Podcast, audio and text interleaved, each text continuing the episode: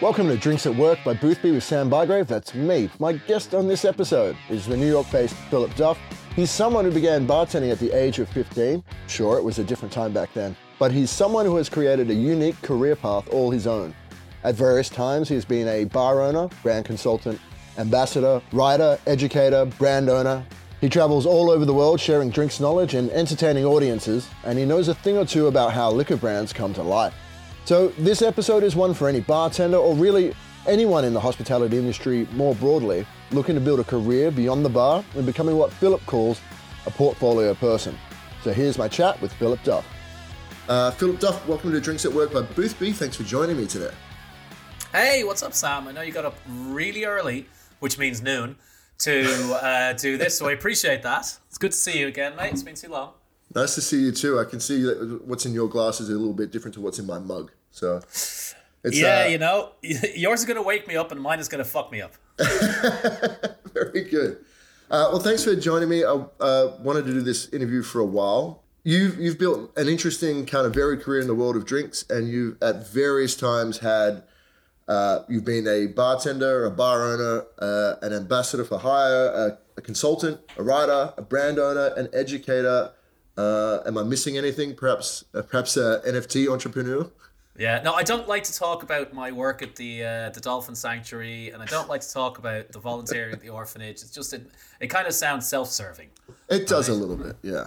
Given all those kind of different aspects to your career over the years, what is it about you that kind of draws you to that life, and uh, what is it about you that makes you suited to that kind of life and building that kind of career? Yeah, I mean, honestly, it's just I, I, consider the world of bars and drinks just like impossibly glamorous, and I come from a tiny town of five thousand people in Ireland, so I was kind of seduced by the sort of sexiness of that. First as a bartender, and then eventually getting asked so much to be a consultant, and then finally getting so drunk I once opened a bar, which I would never do again, and you know sliding sideways into brand consulting. I was having lunch in Amsterdam in uh, 1 BC, that's one year before COVID, with my mate Andrew Nichols. And Andrew's a young lad. He actually briefly worked for me at Door 74 in Amsterdam. And I was back in town for whatever reason, passing through Amsterdam. He lives there. And he's a South African. And mm. he's, even by South African standards, he's a pretty direct guy.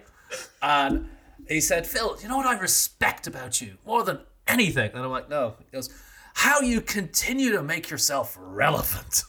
like, like I was about 70, you know? well, you, you, have been at this a while now, right? So uh, when, when was it you opened Door 74 in Amsterdam? What year was that? Uh, 2009. Yeah. 2009. Uh, that was, but I, I started bartending when I was 15. So I got a, a good head start on it. And it wasn't cool. I don't think bartending was really cool until I was about 23. And I can date it precisely because that was 1995. Yep. When the Atlantic Bar and Grill opened in London. And I had been living in London. I just left London. I was possibly the first ever foreign subscriber to Class Bar magazine, mm-hmm. right? Which is like Australian bartender with fewer pictures of David Spanton. And uh, it, it, I, I think we all sort of realized, well, this is big right? Because the Atlantic was a massive hit. And for a mm. while there, nobody in America cottoned on to this new new old way of doing cocktails. You know, fresh juices, bitters, stirring some drinks, small glasses. And yeah. I, I distinctly remember in that period, American friends of mine would come over to visit me in Holland, or I'd meet them in the UK, and they would just rip the shit out of it. They'd be like, "Oh my god, you don't you don't know, Phil? Like we do high volume in New York or Las Vegas." One of them literally said to me, "We can't do fresh juice at our bar. What am I gonna have? A monkey squeezing juices?" Three years later, that motherfucker was wearing a chef coat and calling himself a bar chef so so yeah, I got I got in on it early, and I get bored easily. I suppose that's one thing. Sure. And I I am a firm believer that you should move out of your comfort zone. You should take on challenges, and I think you should be a bit of a portfolio person, right? Mm. By which I am a brand owner still, but that helps me be a better consultant. Right. And being a consultant for other brands, whether it's doing education, training, writing, you know, widens my network, which helps mm. my own brand, which helps my customers' brands. and most of all, it keeps me from getting bored. So Well, the kids today might say that you have a number of side hustles in a way, but it's kind Yeah, of just I- how you built a career. no, it's it's it's I had there are more sides to my hustle than a Dungeons and Dragon die. It's there's there's no main hustle. Like my wife this morning, she she she read one of those articles. She's like, "Fuck," and it was one of those things like, if you have any of these signs, you might be a high functioning person with anxiety, and she had all of them. and I looked at them and I didn't have any, and she was like, "You should probably have a few, like just Yeah. to just Yeah. to get you get you going."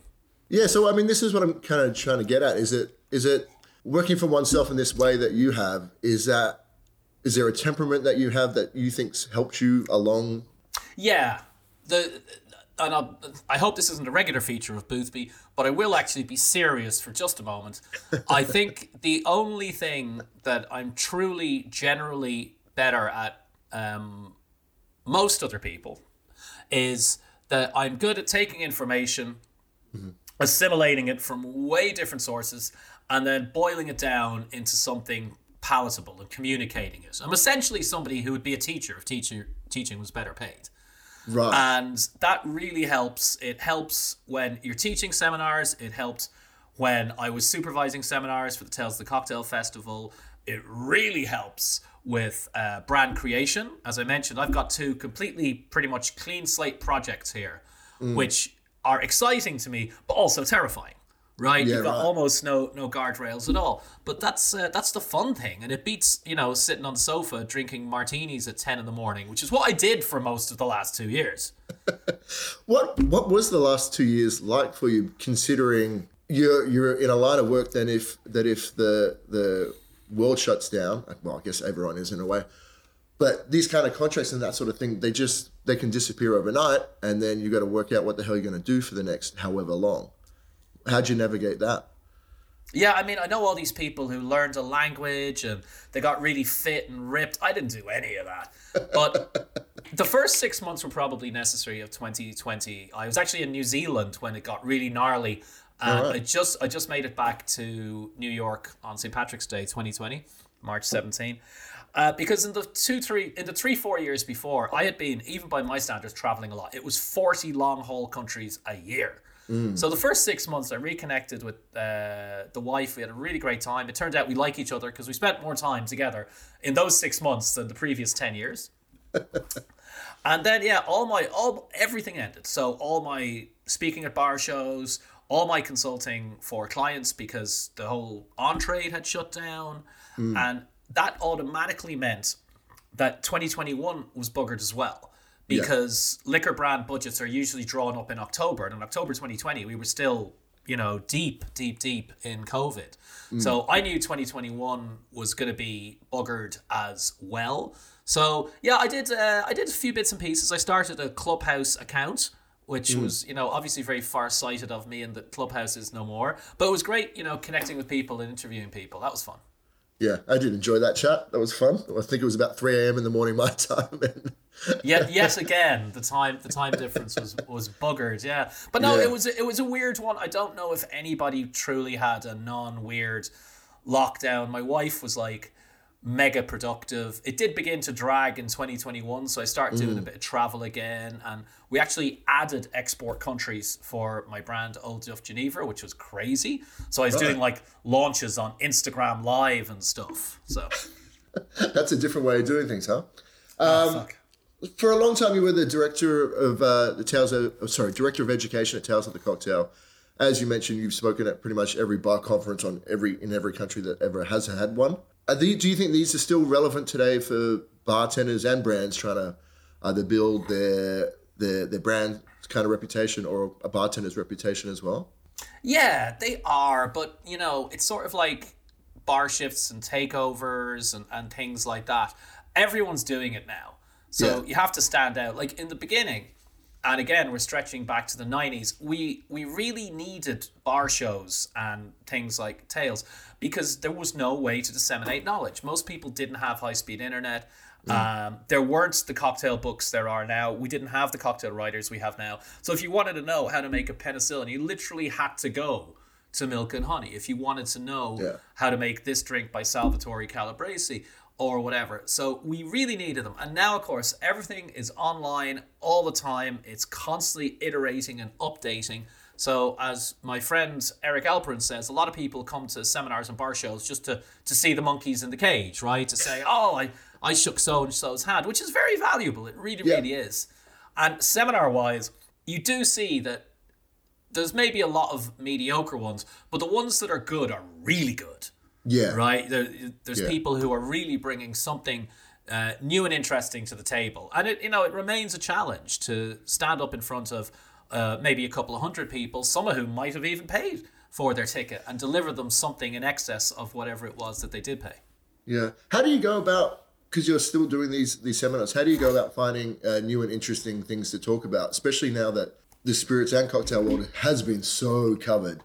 Uh, we've gone into every nook and cranny and of uh, you know the way drinks are, are made and, and bars are made and everything. How do you find the thing that is interesting and will hold people's attention for a while? Well, I'm a firm believer that if you are a good speaker, you can talk to people about anything, and you have to be really into your topic as well. So some of it can come maybe from clients or sponsors that approach you because you might not have thought of it, right? You hmm. might be approached by a vodka brand. You'd be like, vodka. And then it's like, okay, fine. Maybe I need to really learn more about vodka or I need to come up with a way to make this relevant for the audience that I'm talking to. And that's a good challenge. Hmm. And if I like, I read, you know, I read several books a week. I'm an inveterate reader, so I'm always looking for things to expand my mind a little bit. And I don't even need to think about thinking about making it relevant for the bar world anymore. It Yeah. sort of seems to happen on autopilot. It's difficult when you're under the gun. As someone says, "We need a seminar topic for next month," then it's like, "Fuck." What did I do last time? How can I tweak that? yeah. Do you, uh, when it comes to the public speaking thing, is that something that always came naturally to you, uh, or is it something that you've worked on over the years? No, I don't think I was very good at all in the beginning. So sorry if you saw one of my early seminars. But I used to read the lesson in church at home, and it wasn't that I had a particular religious calling. All the kids had to take turns to do it. That was it, you know? Right. So from the age of about 12, I used to speak in front of a full church. And I thought that was very cool, you know, keeping their attention and stuff like that. And I was also fortunate in the beginning of my career as a consultant and a brand ambassador that there was basically no internet, right? Hmm. And people didn't have camera phones. So you could write a PowerPoint of your seminar in January and you would just tour the world, right? Sure. I, I would hit up a couple of dozen countries. So about March, I'd be pretty good. You know, it's like it's like the Beatles in Hamburg. I think you really do need to put in the ten thousand hours of practice and all that. So, Well, that's- I think that's how that's the this- only way to do it. That's the how the stand-ups. I mean, definitely used to do it. They'd have the one bit of material that they would refine and refine and refine as they went to all the clubs around the around the place. Well, unlike unlike some stand-ups, nobody has ever rushed on stage and slapped me. So I've got that going for me. Not yet, Phil. Not yeah, yeah. There's, so- there's somebody out listening to this saying that would be a great idea. Yeah, when are you coming to Australia? Yeah. um, given, given you have done all this consulting for brands, um, uh, being there at the, the in the ideation phase for new brands and everything, what on earth would make you go ahead and start your own brand, uh, Old Duff Genever? Yeah, it's a really good question. I had spent so long like saying to people, "Oh, I'm going to start my own brand," that eventually I bec I shamed myself into doing it. right? And I did think to myself, "Okay, look, you know, this is a manageable thing or potentially a manageable thing, and it would be a great visiting card, a great example of my skills for my brand clients, which is still the majority of my income and my hmm. work." Like I could say, well, look, look what I've done with you know zero money and and all that sort of thing, and that has actually proven true. And the Yeah. other thing is, I really felt there was a, a gap in the market for a proper, real Dutch Genever, balls to the wall. As, as we like to say, the, the Del Maguey of uh, Genevers. Uh, Whether there was a lot of money in that or not, I felt it was something that was ready. And Right. it's been, you know, we've been extremely fortunate. It's been very well received. Can for people who are unfamiliar with it, can you tell us what sets Old Duff apart? Almost all the Genever that you've ever had is not made in Holland, and almost all the Genever that you've ever had says it's made in Holland. So that's that's problem number one. So all the big distilleries don't actually make the stuff themselves. They buy it in from a very great distillery. All of them the big guys actually from the same distillery, which is in Belgium. And as long as they bottle it in Holland, they can say made in Holland. So that's a bit sneaky, and you can't really get away with that kind of thing anymore. The second thing is when you drink Old Duff Genever, especially the black bottle, 100% malt wine, you're not drinking like in the 1800s. You're drinking like in the 1600s. Like the story sounds, it sounds almost over the top. Like it starts with the grain being milled in a windmill, which is the oldest, tallest operating windmill in the world from 1785. Yeah. Right? And it's pure wind power and milling stones. And then it's brought about 100 feet across the street into the distillery, which is run by a family that have been doing this in a continuous, unbroken line since 1777. Yeah. Then it's distilled three times in a pot still, and then a little bit of juniper, a little bit of hops, and you are as, as close as you could get, really in a practical sense, to drinking the spirit, you know, that has been drunk continuously in Australia since its foundation. In Yeah. fact, even before Australia was Australia, some of those VOC ships that crashed into Western Australia, they probably uh, had a few drinks on the coast before fucking off home or onto Indonesia. It's what is, you know, the best selling spirit in Argentina.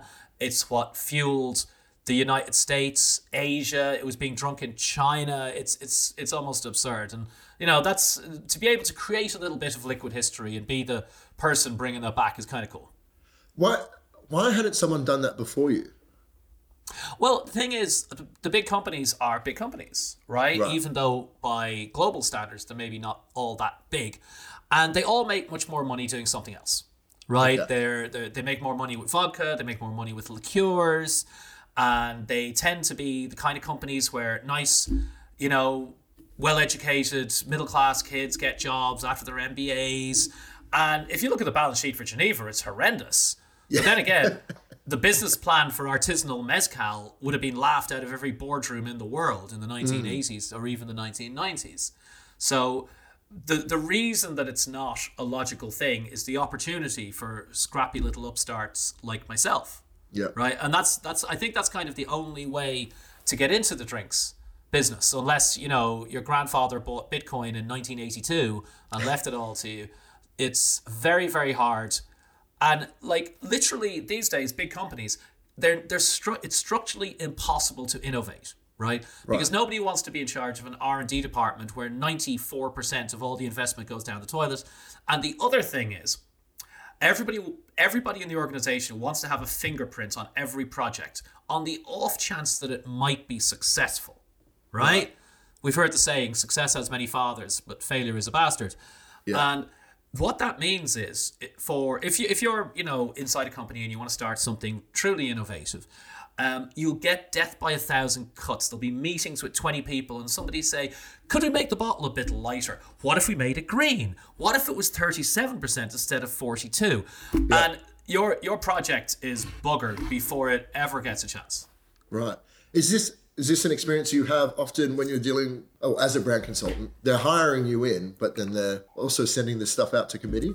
Uh, not generally, because I try to discourage people from hiring me at all. And I, very often, my job is to be an asshole, which I've been training for my whole life. And I find that very valuable, right? Because I'm the person you can hire. I'll come into a room. I don't know who's there. I don't need to know who's there. I don't care if that fat dude in the corner is the CEO. If an hmm. idea is shit, I'm going to say it's shit right? And I have built up a fairly loyal following of clients, some of whom I've had for many years, and they they realize this is a kind of a shortcut to innovation for them, right? Yeah. Instead of having an in-house asshole, they've outsourced it to me, Yeah.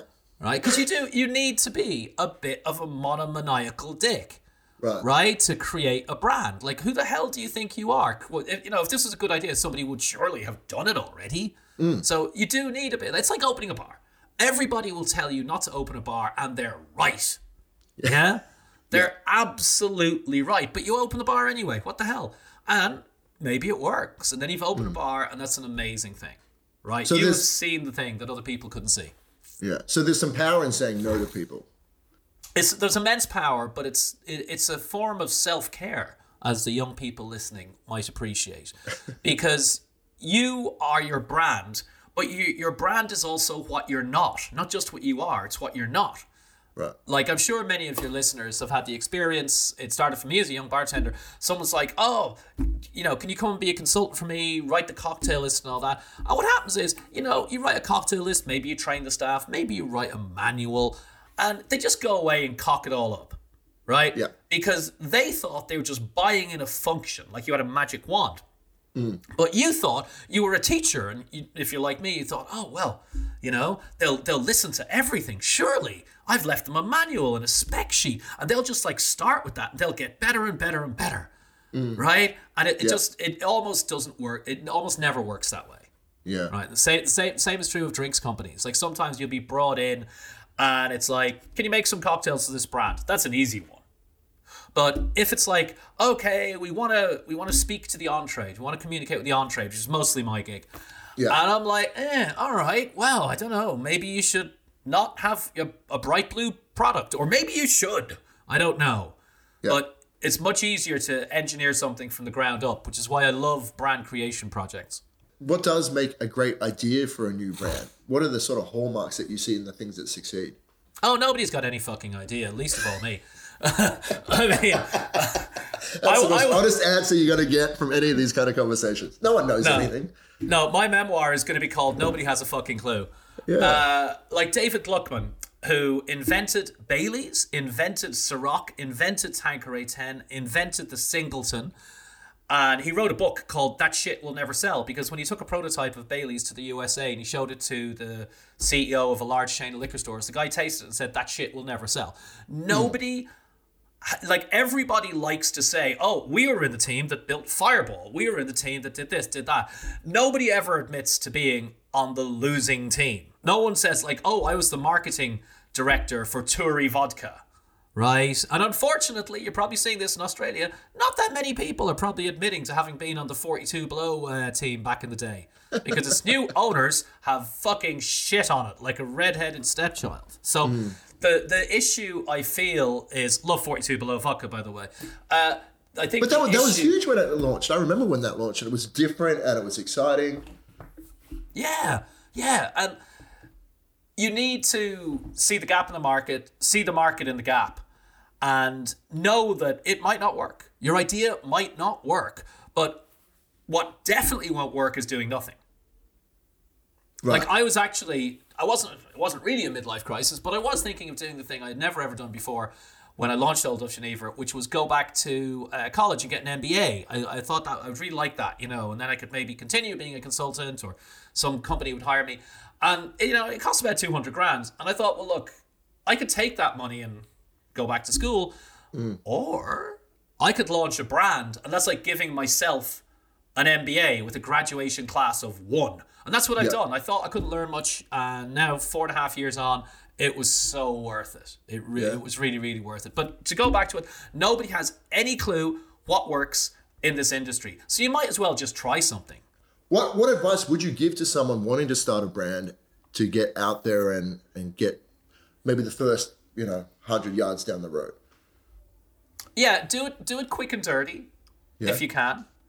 Um, you know, get some liquid, get a label, get close, and like literally test it out with your mates, and then branch out to you know convince a bar, try it out for a weekend, test it out a bit more, and based on that, like really shonky, really wonky, say to yourself, all right, do we have a chance to do this? You might need to go and raise a bit of money if you don't have any money lying around.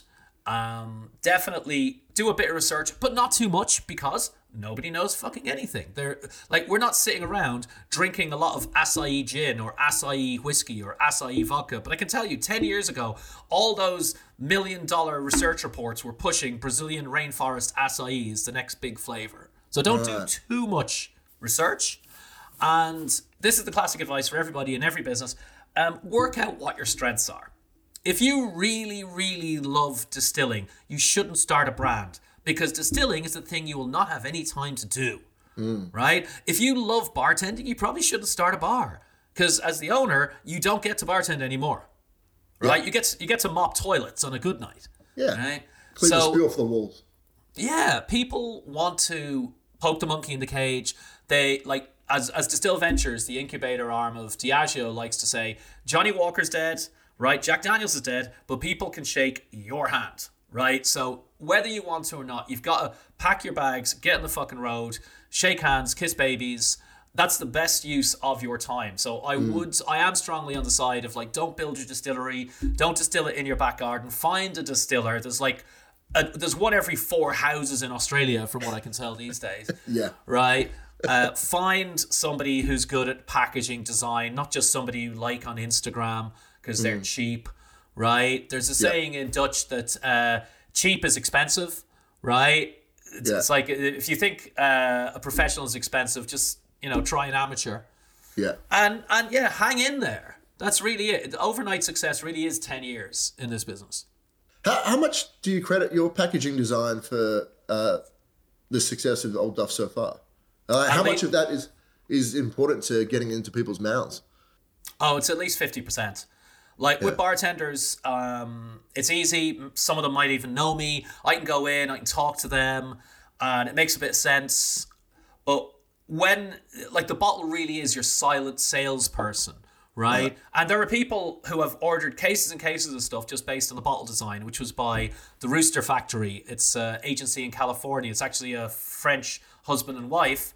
Uh, and the wife was actually my client back in the day when she set up her agency. I was her first client, and they're spectacular.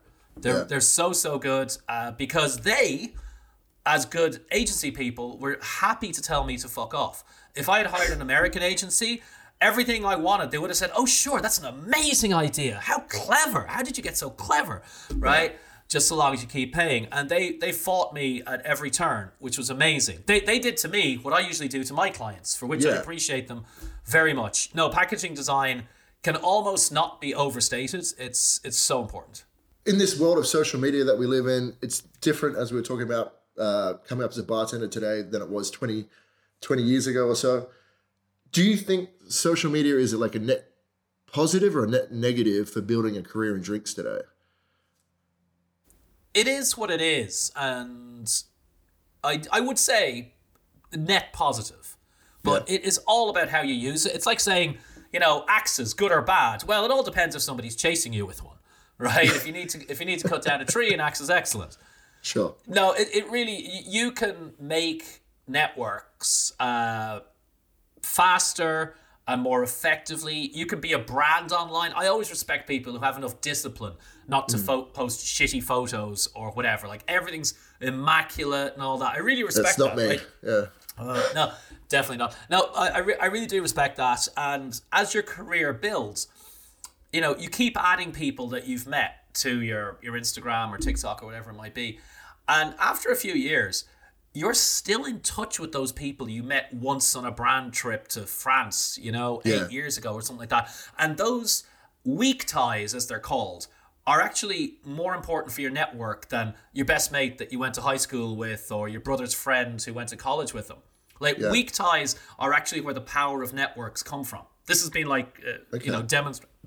demonstrated. It's not somebody who owes you a favor. It's when you, you know, you put a post out like, "Hey, how do you do this?" or "Can someone help me with that?" And it could be someone you haven't spoken to in eight years. That's that's the real power of it. I feel so a net positive, but uh, with the caveat of be careful how you use it. Yeah. Last question for you, I think. Uh, the career progression used to be it was bartender to, to brand ambassador to sort of maybe bar owner. Now it feels like that's changed a bit. It feels like the world's opened up a bit more.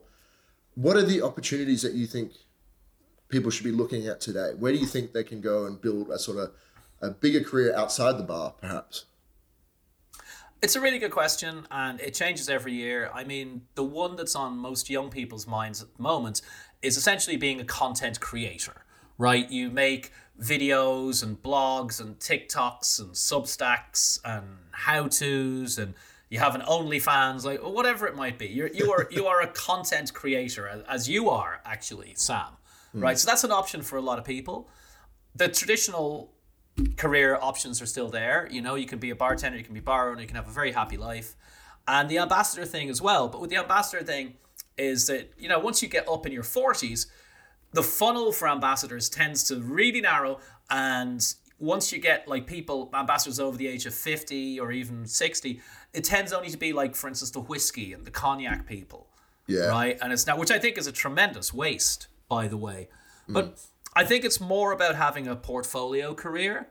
Like there's a bartender I saw in a bar a couple of months ago here in New York. And I said, Oh, hey, Nicole, great to see you. And I had a good long chat with the bar manager. And later I went back up to the bar. And good to see you. So You're going to be here um, next, you know, Wednesday. She's like, No, no, I only bartend two nights a week now. Right. And I'm like, Oh, what, what do you do? Because this was just after the pandemic. For all I knew, she'd become a funeral director or something. And Jesus. uh, no, she's like this was uh, October last year, right? So we, we were kind of out of the pandemic here in New York, at least. Yeah. And she's like, no, I'm doing like four or five cocktail classes a day online. And actually, per day, I'm earning more than bartending. Wow. And, you know, I can do it all from my kitchen. And Yeah. those, you know, there's a company that hires her and takes care of all the invoicing and whatnot. So we didn't see the pandemic coming. We didn't see those opportunities arising. Mm. But I do think that the bar industry remains the greatest springboard to assembling a network, right? You can, you know, your customers will love you. You will meet so you will never meet more people in the Yeah. course of a single day than when you're bartending, especially in a hot bar. So that remains something to do. And I think you probably might start thinking about moving out from behind the bar in, you know, your mid to late 30s, just for a new challenge, if anything else. Yeah. Well, the body starts to break down a little bit as well, you know. Are you got any plans to come out to Australia anytime soon? Because it's been a while since you've been here, I think. It You're overdue. has. It is. I, I am overdue, just so that somebody can run on stage with a fucking gun or something. No, just a slap. Just a slap. Just, Just a slam. Oh, that's all right. Fucking hell. I mean, Australia is probably the country it would be. No, not at the moment. I tend to do uh, a bit of an Asia Pacific tour. And as, as you know, China is, is locked down tighter than it ever Yeah. was. And it's pretty rough in Hong Kong now. And you need visas, which you never needed before. And they don't give them out. Right, so uh, I am seeking a distributor in Australia. If anyone's listening, so that'd be an excellent excuse for me to to come mm. back and do a bar tour. Because and I'm not I'm not just saying it for you, Sam, but I have been saying this for a very long time. From even before I was a columnist in Australian Bartender magazine, mm. I think pound for pound, the Australian on trade is the best place in the world for cocktails, and it just continues to be. Right on my mm. most recent visit, which I think was 2019, I just continued to be blown away by bartenders both in, you know, famous bars and ones I had never heard of. Right, people who knew they weren't in, you know, the hottest, sexiest places, who were doing like remarkable things, Yeah. and and also an extremely hospitable uh, group of people as well. So. Yeah, it's a pretty great place to drink at. Uh, well, Philip Duff, thanks for joining me on Drinks at Work. I really appreciate you talking to me. My pleasure, Sam. Look forward to uh, to listening to the episode when it comes out. Oh, we didn't talk about your podcast. Tell me about your podcast. Oh, that's right. Let's do that. yeah, no, you can't see it because this is uh, audio, but I'm holding up a sign saying, "Ask me about my fucking podcast." No, clearly there aren't enough white guys doing podcasts. So Hmm. I finally thought two years after everyone stopped listening to them that I would launch one.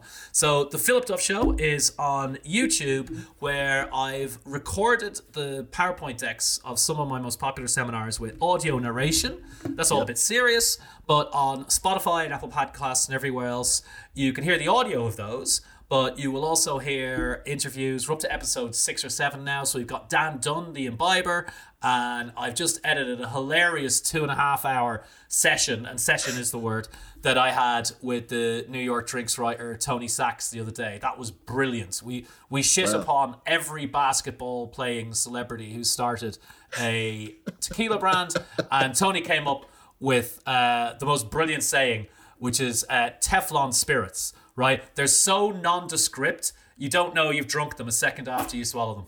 I'm definitely going to be borrowing that for sure. Okay. Well, wonderful. Thank you, Phil. It was very nice to talk to you again. Thanks, Sam. Likewise. Thank you to Philip Duff for joining me, and thank you to you for listening. I hope you enjoyed this episode. If you did, please give it a rating on Apple Podcast, on Spotify Podcast, Amazon Podcast, or wherever you get yours. And if you've got some thoughts on this episode you'd like to share, my email is sam at boothby.com.au. It would be great to hear from you. Until next week, this has been Drinks at Work by Boothby.